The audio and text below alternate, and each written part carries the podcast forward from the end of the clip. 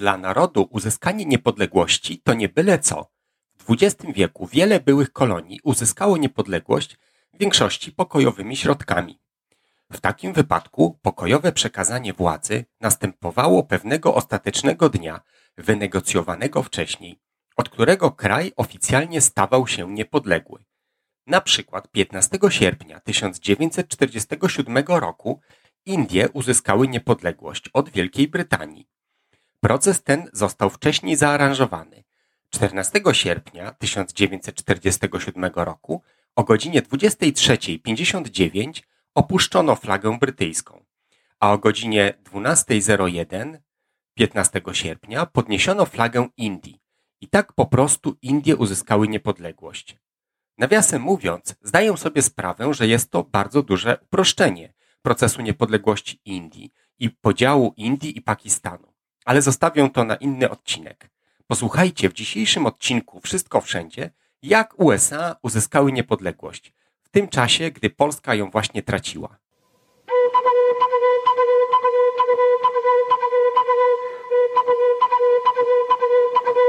Proces uzyskiwania niepodległości przez Stany Zjednoczone obejmował kolonie, które pojedynczo odrywały się od ojczyzny.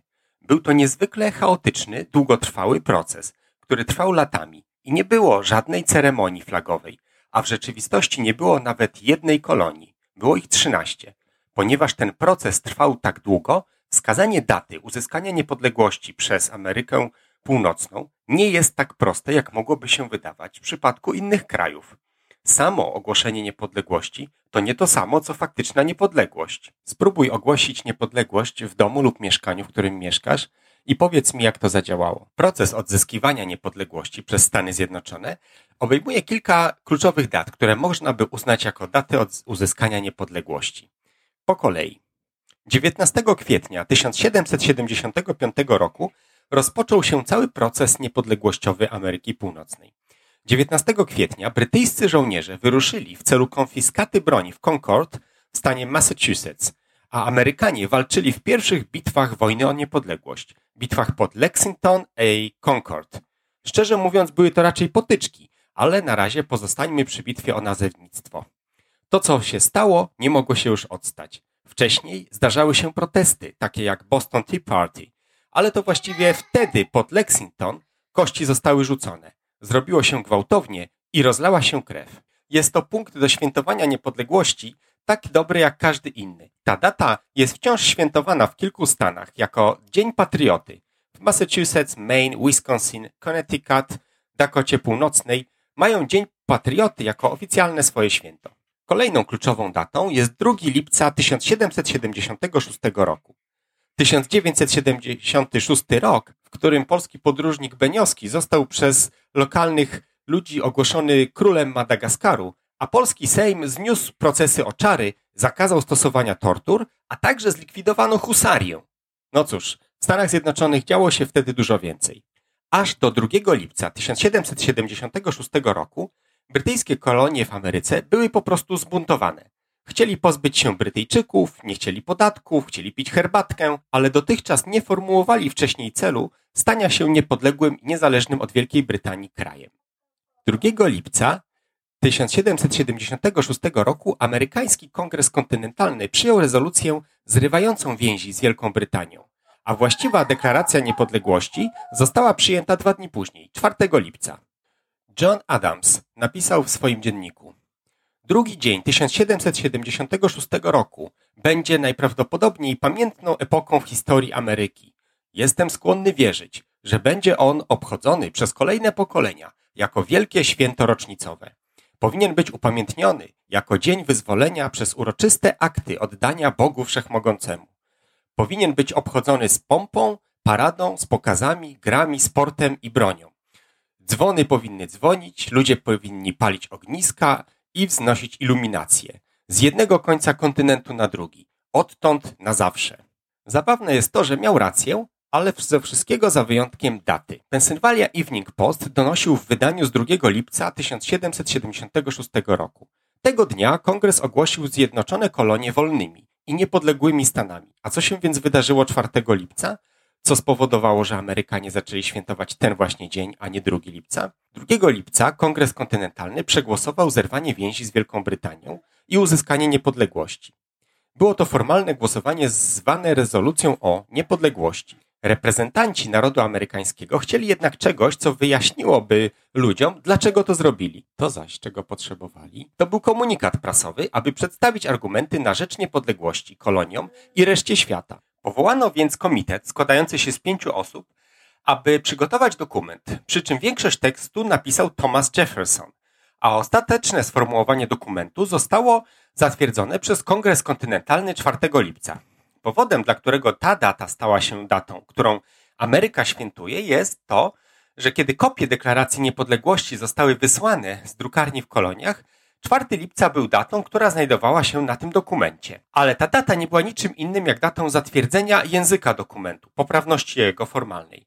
Dokument został rozesłany do wszystkich kolonii, gdzie był wielokrotnie przedrukowywany i odczytywany na głos w miejscach publicznych oraz ponownie publikowany w prawie każdej lokalnej gazecie. W formalnym sensie data 4 lipca oznacza datę formalnego zatwierdzenia języka pierwszego komunikatu prasowego w sprawie niepodległości Ameryki.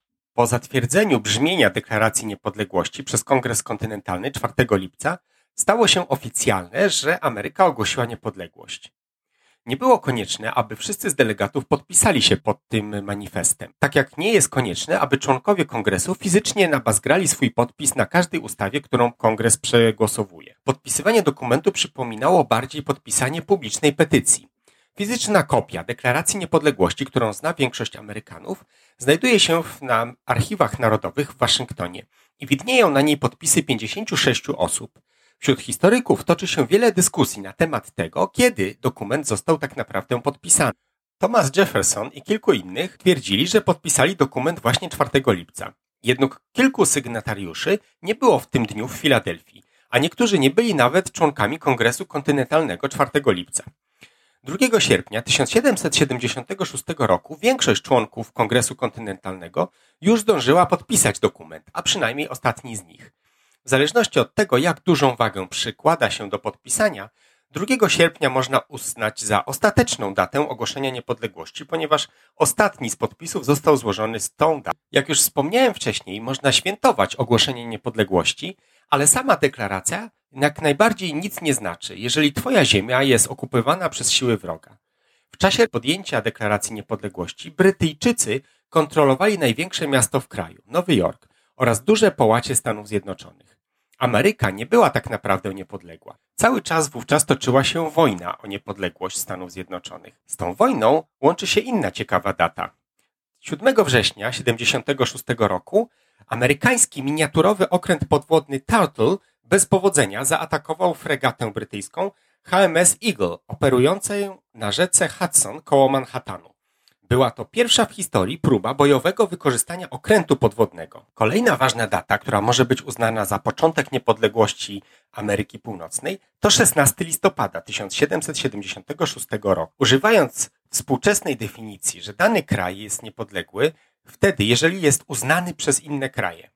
Używając tej definicji uznania, po raz pierwszy obce mocarstwo uznało niepodległe Stany Zjednoczone 16 listopada 1776 roku, kiedy to statek amerykański Andrew Doria, płynący pod kontynentalnymi barwami Stanów Zjednoczonych, otrzymał formalny salut z 13 dział holenderskiej wyspy St. Eustatius na Karaibach. Stał się on znany jako pierwszy salut, a jego upamiętnienie do dziś można zobaczyć na pomniku na wyspie. Statek służył Amerykanom do odbierania amunicji na potrzeby działań wojennych, a ta mała holenderska wyspa zapewniała dostawy około połowy amunicji i prawie całą europejską komunikację z Ameryką Północną podczas rewolucji.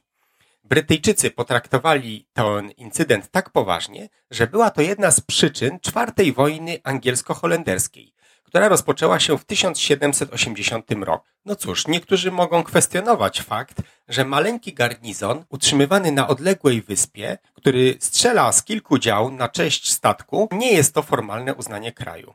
No przynajmniej nie w taki sposób, jak miałoby to miejsce w przypadku formalnego uznania przez prawdziwe państwo.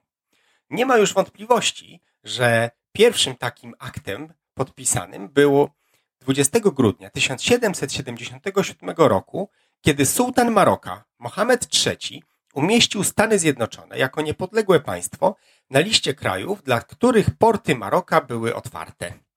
Ostatecznie doprowadziło to do podpisania w 1786 roku pierwszego traktatu o przyjaźni marokańsko-amerykańskiej, który obowiązuje do dziś, co czyni go najdłużej obowiązującym traktatem w historii Ameryki. Jednak uznanie międzynarodowe i samo ogłoszenie niepodległości nie ma specjalnego znaczenia, jeżeli twój kraj jest wciąż okupowany przez wroga. Dzień, w którym Amerykanie naprawdę stali się niezależni w sensie militarnym, miał miejsce 19 października 1781 roku, kiedy brytyjski generał Lord Cornwallis poddał swoje siły w Yorktown w Virginii.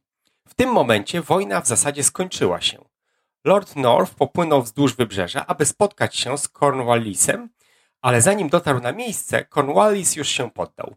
Kiedy powiedziano mu o tej wiadomości, Lord North powiedział: O Boże, to już koniec. Dzień zwycięstwa w Yorktown jest nadal obchodzony 19 października każdego roku w stanie Virginia. Po bitwie pod Yorktown w marcu 1882 roku brytyjski parlament zgodził się wreszcie zaprzestać wszelkich działań wojennych. Mimo, że konflikt na lądzie zakończył się w 1881 roku, a Brytyjczycy zgodzili się zaprzestać walk w 1882 roku, sytuacja wciąż nie była rozwiązana. Ponieważ komunikacja przez Atlantyk trwała miesiącami, ostatni kawałek amerykańskiej niepodległości zajął jeszcze trochę czasu a mianowicie traktat paryski, w którym Brytyjczycy formalnie uznali niepodległość Stanów Zjednoczonych, został podpisany dopiero 3 września 1783 roku. Kongres Kontynentalny zgodził się na warunki traktatu w kwietniu. To właśnie w tym dniu można powiedzieć, że Amerykanie w końcu stali się właścicielami aktu własności swojego domu. Nie było już sprzecznych roszczeń, nie było wojny i nikt nie kwestionował ich niezależności. Pozostawał jeszcze jeden drobny problem. Brytyjczycy mieli wciąż w Nowym Jorku kilka tysięcy żołnierzy. Jednak 25 listopada 1883 roku może być uznany za dzień, w którym Amerykanie ostatecznie stali się wolni. Brytyjczycy ostatecznie opuścili Amerykę właśnie 25 listopada 1983 roku. Gdyby istniał jakiś moment w historii, w który byłby analogią do przemiany, której doświadczyły Indie w 1947 roku, byłby to właśnie ten dzień. W południe 25 listopada 1783 roku w Nowym Jorku Sir Guy Colton, ostatni brytyjski dowódca byłych 13 brytyjskich kolonii, wydał rozkaz ewakuacji. Na odgłos armaty zdjęto wszystkie flagi brytyjskie i podniesiono na masztach flagi amerykańskiej. Kiedy zdjęto ostatnią brytyjską flagę, George Washington i jego żołnierze triumfalnie wkroczyli do miasta, maszerując z północnego końca Manhattanu aż po dzisiejszy Battery Park. Mimo, że tak naprawdę nie jest już obchodzony, 25 listopada jest nadal uznawany za dzień ewakuacji w Nowym Jorku. Ostatnią możliwą datą uzyskiwania przez Stany Zjednoczone niepodległości było jednak 14 stycznia 1784 roku.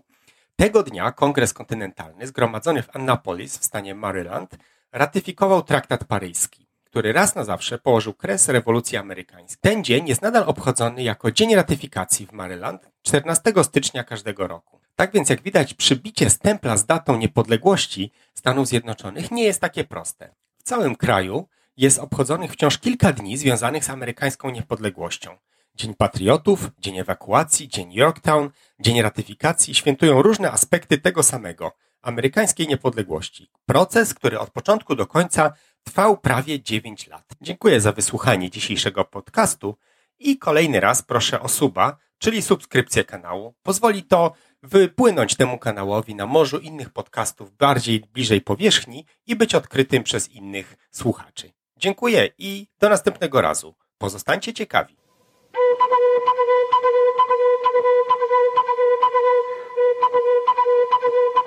you.